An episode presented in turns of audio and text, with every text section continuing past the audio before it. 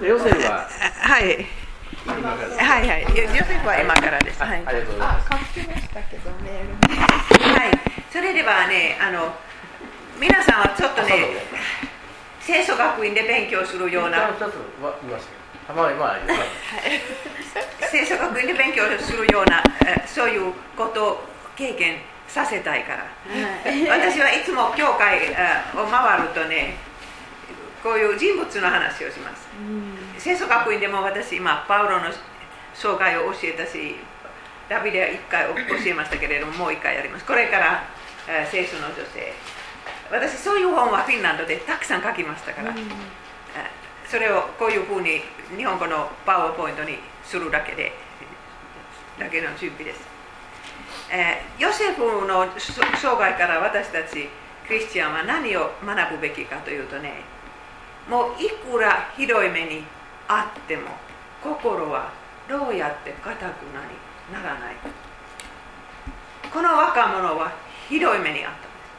んです1回だけではなくて何回も。そして下手するとそういう時はもう口からそういう何というんですか。あぶぶつぶつとかそういうそういう文句とか人の批判とかどうして神様はとかそれしか出てこないんですね。私たちみんなにそんな危険があるんです。私たちはいよあひどい目に必ず会います。この人生の中でそういう私たちのことを分かってくれないそういう人と出会って。だから例えば私たちの人生の大きな意味をなくしてしまったとかそそこまで、えー経験はやっぱりあります。ヤコブはあのヨセフはとっても複雑な家族の中で育ちました。お父さん1人お母さん4人。皆さん想像してください。そしてその4人のお母さんの息子たち12人ですけどね。神様の最最初からの命令はもう創世記の最初にはあるんですけれども一人の男性は親をの元から出て一人の女性と結婚してこの二人二人は一体となる。それは神様の御心。ですでもこういうふうになったらねもう例えば子育ては難しいです。もちろん息子たちは自分のお母さんの文句を聞いてます。そしてお互いの関係も複雑になるんです、えー娘は一人しかいなかったんですね、えーあのヤコヨセフはカナンではなくあのパランパランアラン。つまりねあのユーフラテスと川とティグリス川の真ん中にそういうそういう地方に生まれてきたんです。そこには7歳までいました。おおじいさんの家に住んでいて、えーでもお父さんとおじいさんの関係はよくよくなかったですね。でもとにかくヨセフはお父さんにもお母さんにも愛されていて、えーつくつく育つ育ったと思います。でも本当の国へカナンの国へ帰ろうとお父さんはある日言うんですね。そしてそこに帰っていろいろあるんですけどね。ある日のことお母さんが死んでしまう。私が思うには私一生懸命数えましたけれどもヨセフはもしかしたら7歳であったかもしれないです。そしてそれまで元気なお母さんは出産の時亡くなってしまいます。7歳の子供に誰が説明しますか？それまでいつもお母さんにくっついていた子は急に誰の誰のベッドに寝るのかわからないです。はい読んでください母ラケルの死。一同がベテルを出発しエフラタにエフラタまで行くにはまだかなりの道のりがあるとこにラケルが産気づいたが難産であったラケルは死んでエフラタすなわち今日のベツレヘムへ向かう道に傍らに葬られたはい、そこまでありがとう。えーそして、えーヤコブは本当に悲しかったから、えー愛するラケルを失った人ですからね。だだからその子供を見る目があったかどうか。聖書に書いてあるんですけれども、ヨセフは若い時、あの2人の奴隷のビルビルハとシルパの子供たちと一緒に、いたと書いてあるんです。だからレアはえあのラケルのことを許すことができなくて息子までヨセフのことが好きでなくて本当にややこしかったです。でもヤコブは一つ大大きな失敗するんです。一人の子供を甘い甘やかしてだからあのああいうことをしましたから息子たちの関係は難しくなった。あのここ。はい読む方ここちら。いえいえまだまだ、はい、でもちょっと近くにまたは据えようとするから、はい、でインテリューカーリコマにお願いします、はい、読んでいいですかい。えまだまだ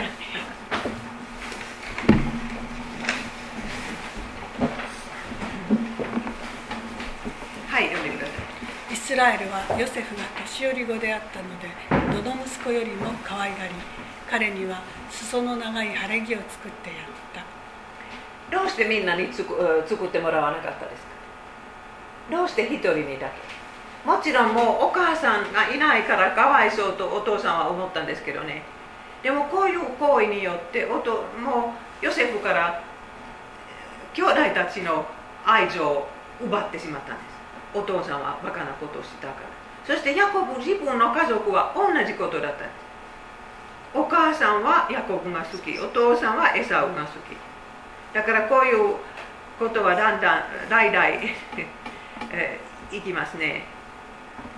そしておお兄さんたちは毎日のようにヨセフの服を見るんです。毎回それを見たら腹が立ちます。どうしてお父さんは自分たちのことがあれほど愛してくれないそしてヨセフは夢を見ます。皆さん聖書を読んだ方ばっかりですから覚えていると思います。麦の束と太陽月11の星が全部ヨセフヨセフをおじの前でお辞儀する、えヨセフは全然この夢を解釈しないんです。そのまま話します。でもお兄さんたちはもっと怒ります。兄たちはヨセフに何お前が我々の王になるというのか。お前が我々を支配するというのか、えー、でも神様は若いヨセフにこの夢を見せた見せてくださった背後には知恵があったと思います。この夢をヨセフは後で何回も何回も思い出したでしょうか。意味がわからないんですけれども、えー、どれになっても囚人になってももしかしたらその夢には意味があったかもしれない。当時はねまだ聖書を持ってないんですね人は。ヨセフは絶対もうヤコブからそれまでの神様の技創世記からのここまでの技を何回も何回も聞いてきたんですけれども私たちは悲しい時には詩篇読むとかねそういうのはなかったんです。だからこの夢は大きな意味があったと思います。そして運命の旅になるんです。ヤコブはヨセフをお兄さんたちのところへ送るんですけれどもシケムというところ、え、この日はあの2人お父さんと息子は20年間も会わないと夢にも思いませんでした。だからもう気をつけてとお父さんはきっともう声を出します。はい読んでください。イスラエルはヨセフに言った。兄さんたちはシケムで羊を飼っているはずだ。お前を彼らのところへやりたいのだがはい分かりました。とヨセフが答えた。ヨセフはいい子です。もうお父さんの言う通りにします。皆さん地図を見たらどれほど遠かったか分かるんです、うん、あの緑色のあれは。だからヘブロンからえ最初は試験まで行ったんですけれけれどもそこにいませんでしたからもうちょっと向こうに行って130キロですよ。皆さんは中学生の息子を130キロ離れているところで一人で送る送りますか？でも私はこの話をモンゴルにやってしましたけれども、モンゴル人はどうもないというんで。す それくらいは誰も中学生ができる。ただお父さんのヤコブはこれをもう本当に後悔しました。どうして一人で送ったのかもちろんライオンもあの当時あったしもう悪い人もいるから。でもヨセフにとって悪い人は自分のお兄さんです。だから殺してやるという言葉はこの家族の中で使われていた言葉です。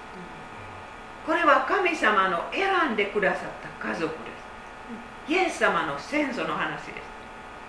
こんなことをするんです、はい兄たちははるか遠くの方にヨセフの姿を認めるとまだ近づいてこないうちにヨセフを殺してしまおうと企み相談した。おい向こうから例の夢見るやつがやってくるさ。あ今だあれを殺して穴の一つに投げ込も。うあとは野獣に食われたと言えばよい。あれの夢がどうなるか見てやろう。本気で言いますか？このお兄さんたちはみんなそうですね。もう18歳から28歳まででしょうか。28まででしょうか。とにかくもう大人になってる人ですけれども自分の弟にああいうことをする。結局色に落としますけれども色には水がないんですその間ヨセフの持ってきたパンとかを食べる。んたまたま一番上のお兄さんのルーベンはもう羊の群れを見に行くからそれからヨセフを奴隷として売ってしまうんです、そしてねヨセフは17歳ですからそんな17歳の子は大きな声で普通泣かないんですけどこの時は泣きます、ここに書いてあるのはねお兄さんたちが20年後お互いに言う言葉です。その時は言いません。もう何食わぬ顔してヨセフの泣き声を聞いてるんですけれども心の中で20年間もあの泣き声が聞こえてくるんです。弟が我々に助けを求めて求めた時あれほどの苦しみを見ながら耳を貸そうともしなかった。これは20枚の銀貨で、ですけれども後でその銀貨でお兄さんたち何をしたでしょうか？あの銀貨から全然何の喜びも出ないです。そしてねこの時1秒5秒くらいお父さんの顔を浮かべて考えたらこんなことはしなかったんですね。おおお父さんはどれほど後で悲しむかは分かってるはずです。でもこれはサタンのやり方です。もう何にも考えないまま罪を罪に誘惑するんです。そして後で後悔がやってくるとね許しがないというんです。それはいつもサタンのやり方です、え、でもお父さんにあのヨセフの服を送ります。それからお父さんは何年も泣いてます。その苦しみ悲しみから立ち直ろうとはしません。でもヨセヨセフのこれからの旅を想像してください。ああいうふうにラクダにつながれていて、えー、3週間も4週間も荒野の道を歩きます。暑い太陽の下で。頭の中で何が起こるでしょうか。最初は最初の何日間はショックで何にも分からない。もう本当に自分が奴隷になっちゃったというのは分からない。でも我に帰ろうとした時はお兄さんたちを憎まないで済んだと思いますか？どう思いますか？絶対憎んだでしょう。人間ですから。その憎み憎しみからヨセフはどうやって解放されたのそれは知ってほしいですね、えー、そしてエジプトエジプトへ、旅した時はこれは私の考えです。聖書にはこう書いてないんですけれども私が思うにはねヨセフはお父さんからいっぱいその神様との出会いの話を聞きましたからお父さんのヤコブが自分の兄弟を逃げようとした時には神様からこんな約束を受けました。ヤコブも自分の罪を結果を逃げたでしょう。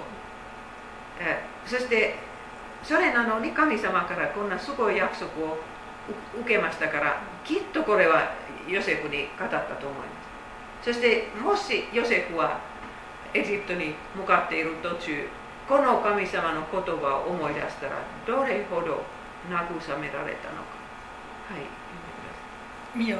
私はあなたと共にいる。あなたがどこへ行っても私はあなたを守り必ずこの土地に連れ帰る。私はあなたに約束していたことを果たすまで決して見捨てない。皆さん考えてください。こういう約束を持っていながら奴隷になることと全然約束のないままただお兄さんがお兄さんたちが非常に悪いことをしたから奴隷になっちゃった。この2つの状態は全然違いますね。だから一つヨセフの秘密は見事な西がしがみついたということです。主はヨセフと共にあったと何回も書いてあるんじゃない？聖書には。そしてここにはその約束が書いてある。私はあなたと共にいる。一人でエジプトに向かっていないんです。主は共に歩いておられます、すみません。日本語の地図は 見つけませんでしたけどインターネットから探して。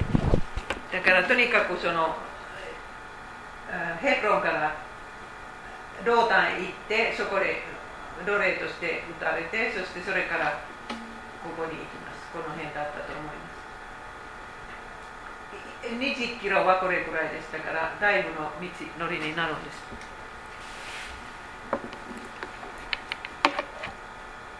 エジプトはもうその時は本当に優れた国でした。ピラミッド今もそこに立ってます。私は中に入ったことあるんです。ヨセフがそれを見た時はもう700年前建てられたものです。その時はもう古いものですそしてポポティポティファ日本語でなどうなってるでしょう。とにかくそういう偉い人に、え、奴隷として売ら売られてしまったんですね。だからまあエジプトからエジプトでいろんなああいうのが残ってるから大体の姿が分かるんです。とにかく言葉は違うんです。ヨセフはエジプトの言葉ができない。そして文化は全然違うんです。エジプト人の宗教も違います。エジプト人はいっぱいそんないろんな神様を信じます。そして数字はあの家数字ではなくて文字は何というんですか日本語で。ヒエロヒエログリフ絵を描いたそうです。小さな。絵文字絵の字。そうです象形文字。象形文字。あ象形文字。象形文字。はいはいヒエログリフそれは 1000, 1000ぐらいあったそうです。だからもうか漢字はもっともっとあるんですけど。ああこれは？はい。えー奴隷に、えー、なりました。だからどこかの市場で売られてしまったんです皆さん想像してください。それまでお父さんの愛された子は奴隷になって売られてしまうんです。でもいい家族は売ってくれたからそれはそれでよかったんですけど、え、最初の仕事は何だったでしょうか？私はねトイレの掃除だと思います。言葉も分かりませんからねそのそれを同行してもうやりなさい。そして後でちゃんとしたかどうかを見ます。ヨセフはちゃんとしました。怠けてはいないです。でも夜になるとた多分毎晩泣いたと思います。奴隷は奴隷はねもう自分の力で自由にならないと分かってますお父さんのところへ帰れないんです。奇跡がなかったら。そしてね結婚したいと思ったら自分でそんなことを決めなくてもう誰かと結婚されてそして奥さんと子供たちが違うところで、えー、売ってしまう。そういう場合もあったから。そしてどれは本当にこのテーブルぐらいの価値があって役に立てばいいんですけれども役に立たなかったらいくらあもう蹴蹴ったり殴ったりしてもいいです、えー、でも本当にやもうちゃんとします。主はヨセフと共にいたと書いてありますね。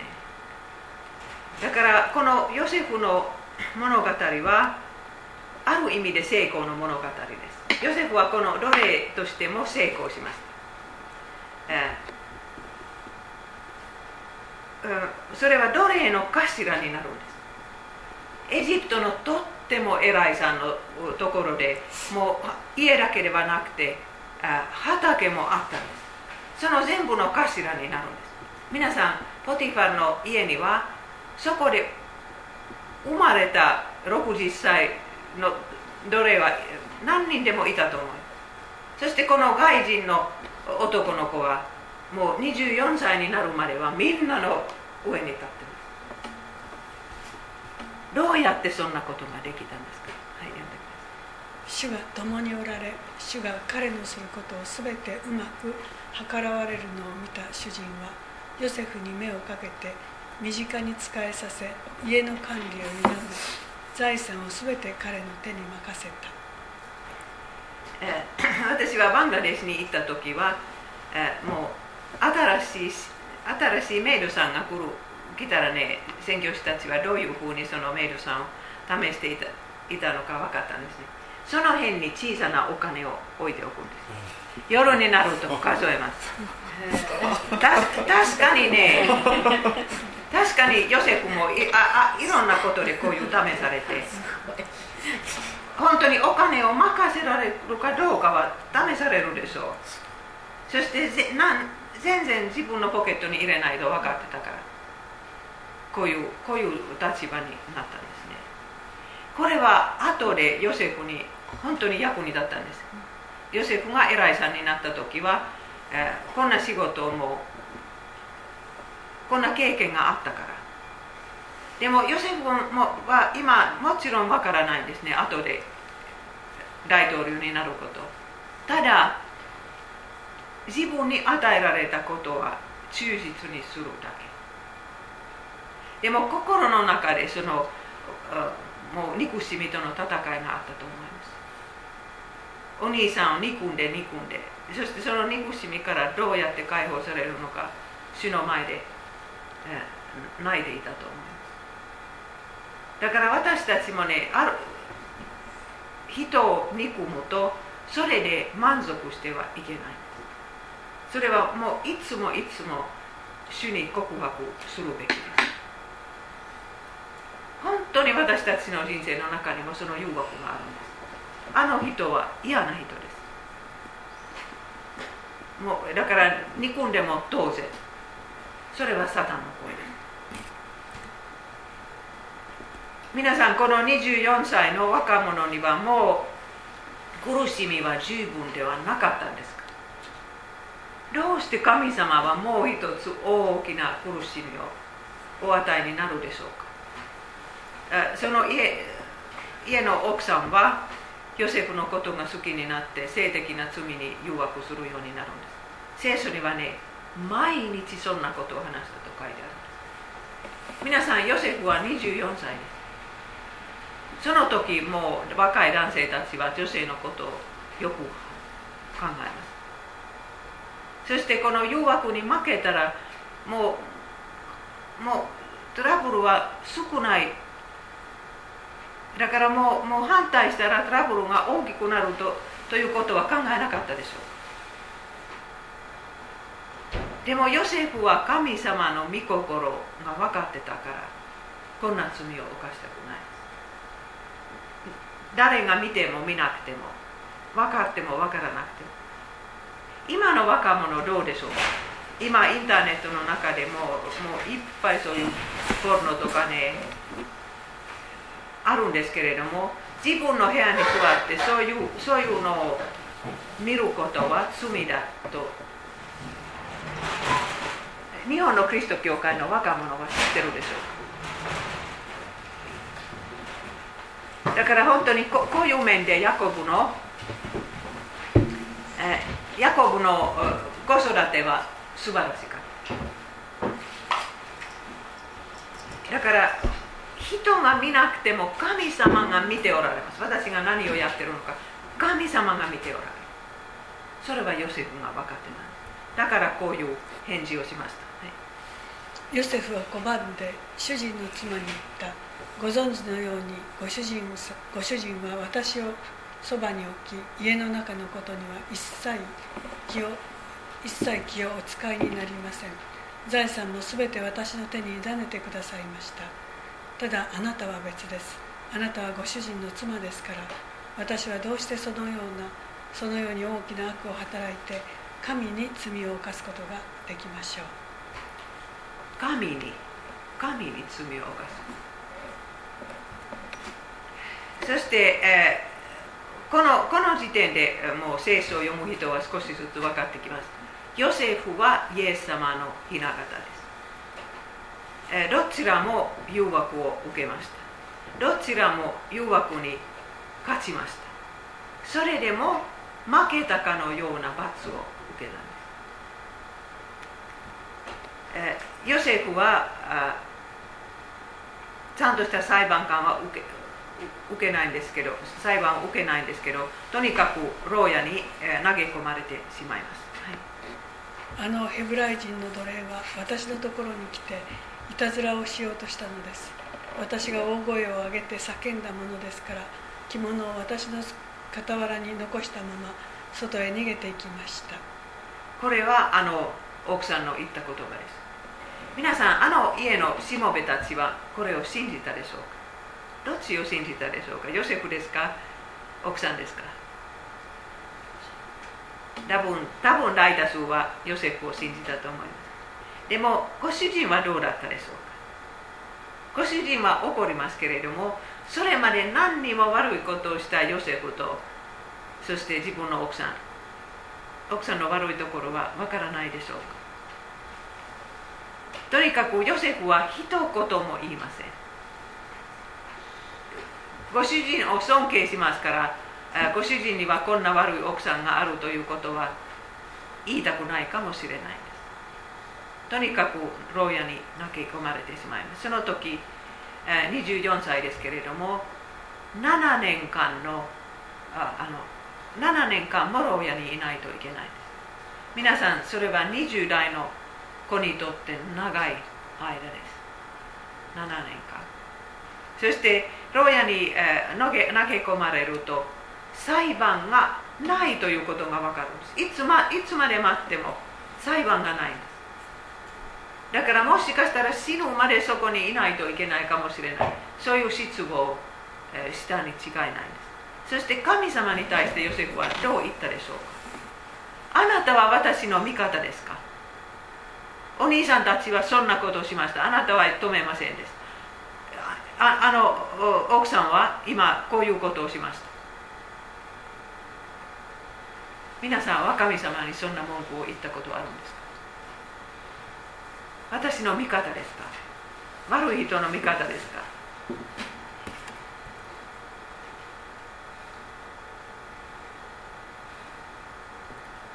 そうです。だからイエス様も全く誘惑に負けられたかのような罰をお受けになったん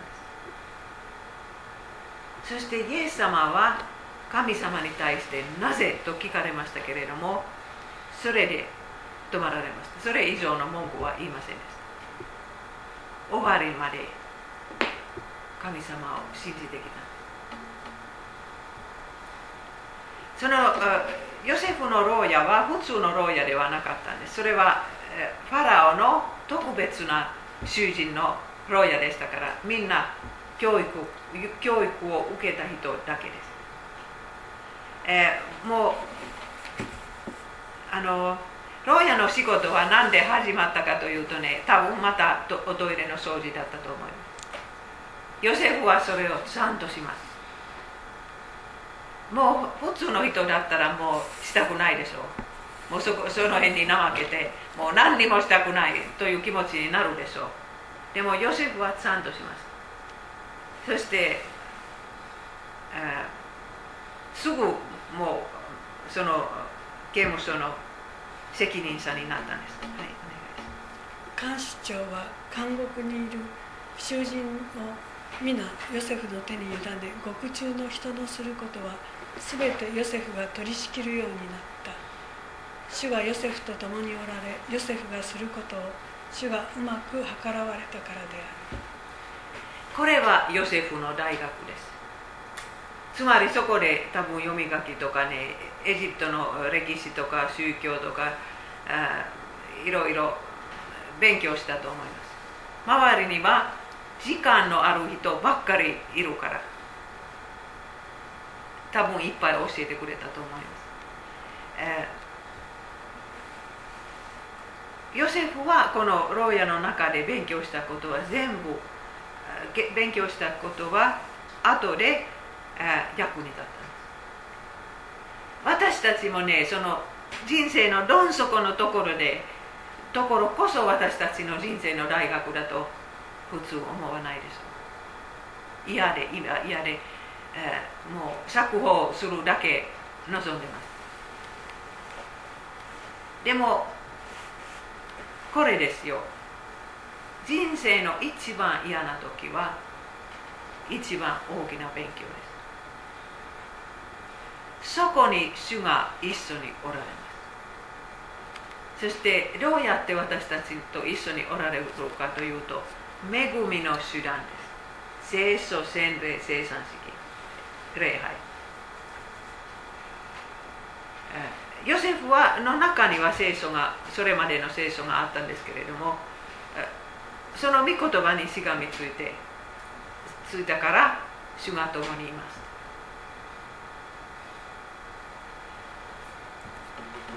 それからもう一つのヨセフのそういうがっかり聖書に書いてあるんですけれども皆さんが覚えている通りヨセフは2人のあ囚人の夢を夢の解釈ができました、はい、私はヘブライ人の国から無理やり連れてこられたのです。またここでも牢屋に入れられるようなことは何もしていないのです。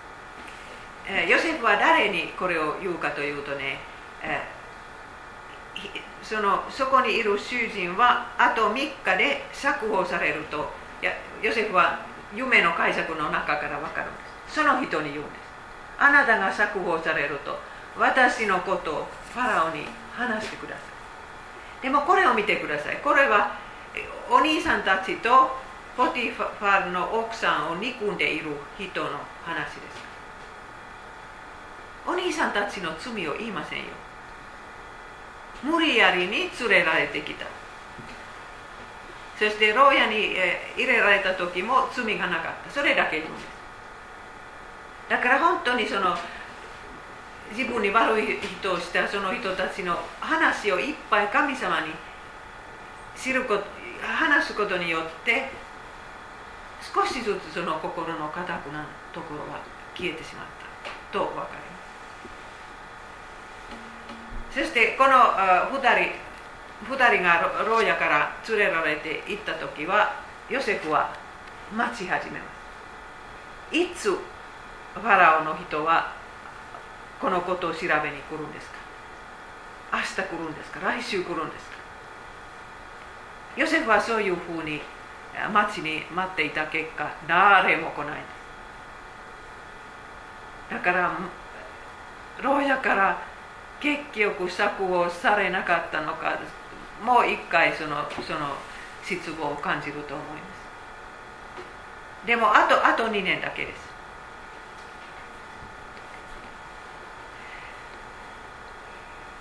神様は私たちの人生にもヨセフの人生にもその時間を含めるそういう計画は思ってます。いつ何が起こるのか。いつ私たちのお祈りにお祈りが答えられるのか。私たちはもう待ちたくないでしょう。十分もう待ってきたから。早くその奇跡が起こってほしい。早くその神様の助けが欲しい。でも神様にはちゃんとした計画があるんです。人生の論底で学ぶべきことは終わりまで学んでから助けが来る。んですでももう論底のところにもう主が共にいますからそれでいいじゃないですか、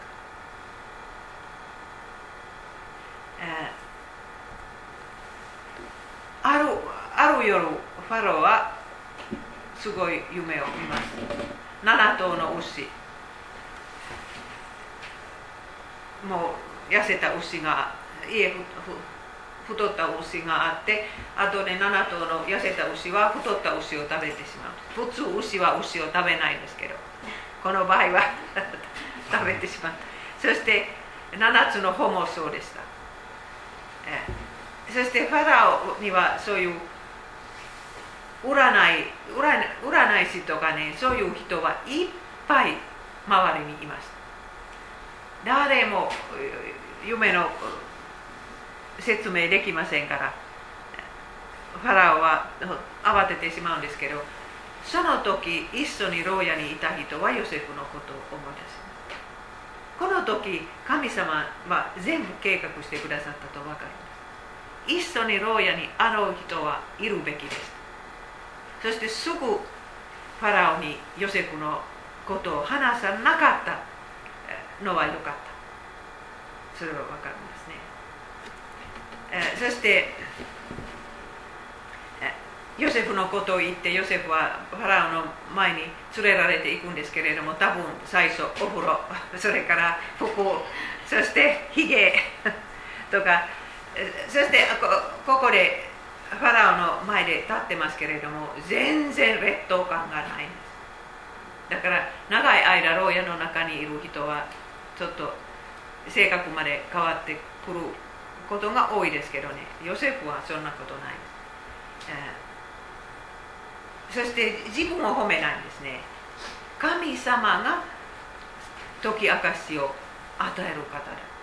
それはそれぐらい言いますね。でも夢は何の意味だったのかちゃんと分かってます、え、7年のいい年の後は7年のそういうもう全然穀物取れないそういう年がやってくる、え、そして、え、ファラオにアドバイスをするんです。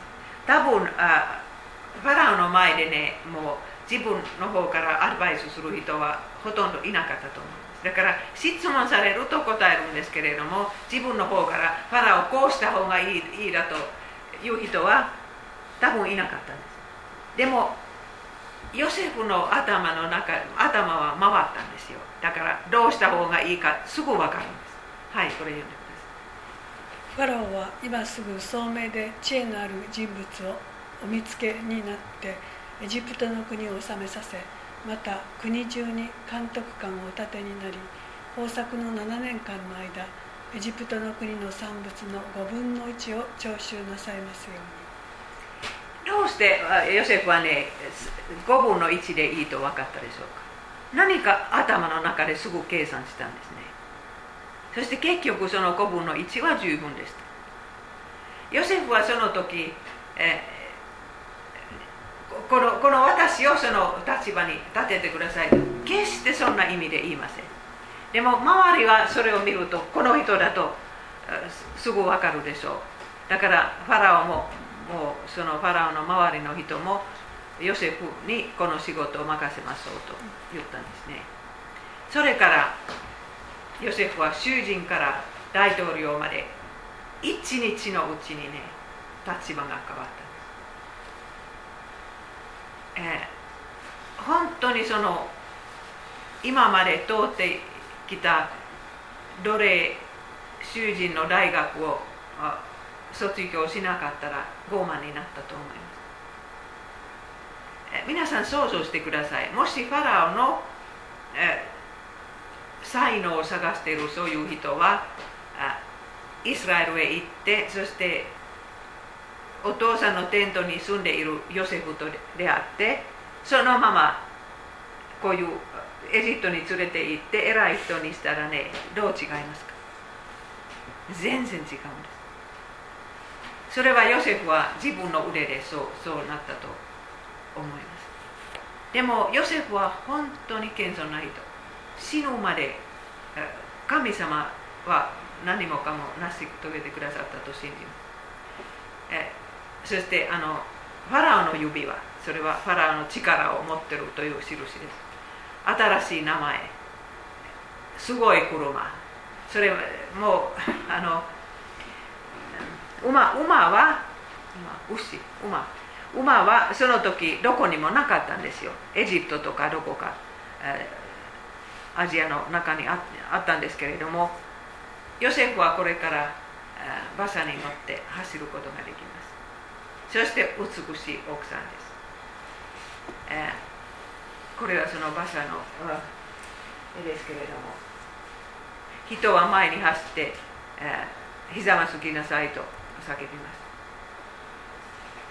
この点でもヨセフはイエス様の雛形です。イエス様は一日のうちでその神様の呪われたそういう十字架につけられた人から墓の中に入れられてそして一日のうちで復活するそれだけではなくてあと50日で40日で天に昇ります。今神様の右手右の手で座って私たちのために祈っておられます。はい幸せな結婚です。アセナットという女性ですけれども偶像礼拝をするそういう何て言うんですか祭司の娘さんです。だからアセナットさんはいろんな神々を信じてきたんですけれどもヨセフと結婚したらすぐ一人の神様を信じるようになると思います。信仰の一。えそれからヨセフに息子たち2人生まれてくるんですけれども この2人の名前を見ると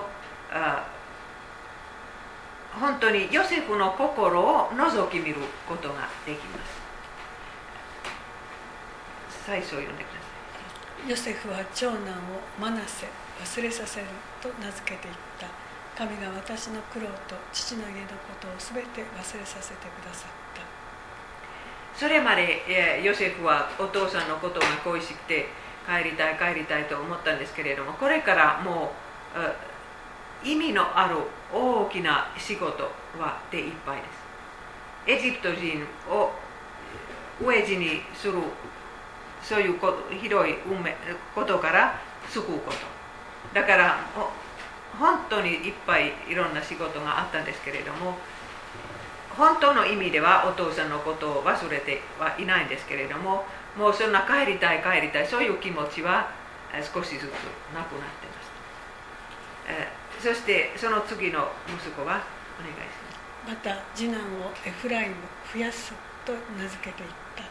神は悩みの地で私に子孫を増やしてくださった、えー、あのこれは新共同訳ですけれども新海訳では、えー、悩みの地で身を身をもる身を結ぶものにしたと書いてありますね。だから私たちはどうやって身を結ぶクリスチャンになるんですか？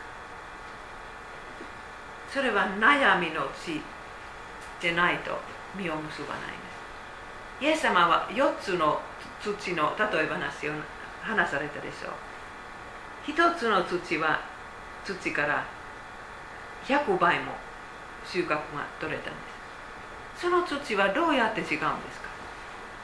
それは悩みによって耕されたそういう土だったんです。だから皆さんのの今抱えている悩みにもそんな大きな意味があるんです。そこから実が結びますヨセフはもうこの時点で自分の苦しみの意味が分かったお兄さんたちは自分をエジプトに売ってしまったんですけれどもその背後には神様のご計画もあったんです。エジプト人とああの中近東の人はみんなその危機から危機危機飢餓飢餓から救われますよ。はい。今日はあこの午後のお話はこれまでですけれどもあ夜になると私はヨセフの残りの話をします。お祈りします。愛するイエス様あなたはヨセフの姿で私たちにご自分の雛形を与えてくださいました。あなたも奴隷になられました。低くされされました。でも私たちが低くされると腹が立ちます。どうかその罪をお許してください。あなたは私たちの人生の中のいろんな辛いことをご存知です。そして家族の中の複雑なこと兄弟喧嘩。あなたは全部知っておられます。お助けください。そして私たちが自分の罪をも認めることができますようにそれを十字架の下で下ろすことができますように助けてください。ヨセフが御言葉にししがみついたと同じように私たちも聖書の言葉にしがみつくことができますように助けてください。どうかこの教会を覚えて祝福してください、えー、新しい人も送ってください。そして今東北で大変なことが起こっています。困っている人を助けてください。そして親戚を失った人を慰めてください。どうか日本の国はこういう中であなたの御声を聞くことができますように。日本のあらゆる教会を助けてください。イエス様の皆によって祈ります。アーメン。質問ありますか？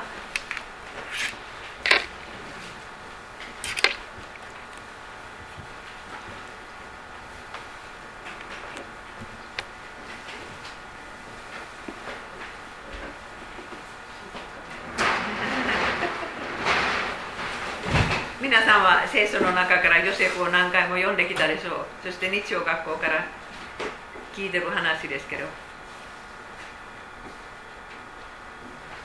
4人の奥さんがいたなんて初めて知りました何よ？4人の奥さんがいたなんて知りませんでした。ヤコブにあそうですか。は私初めて。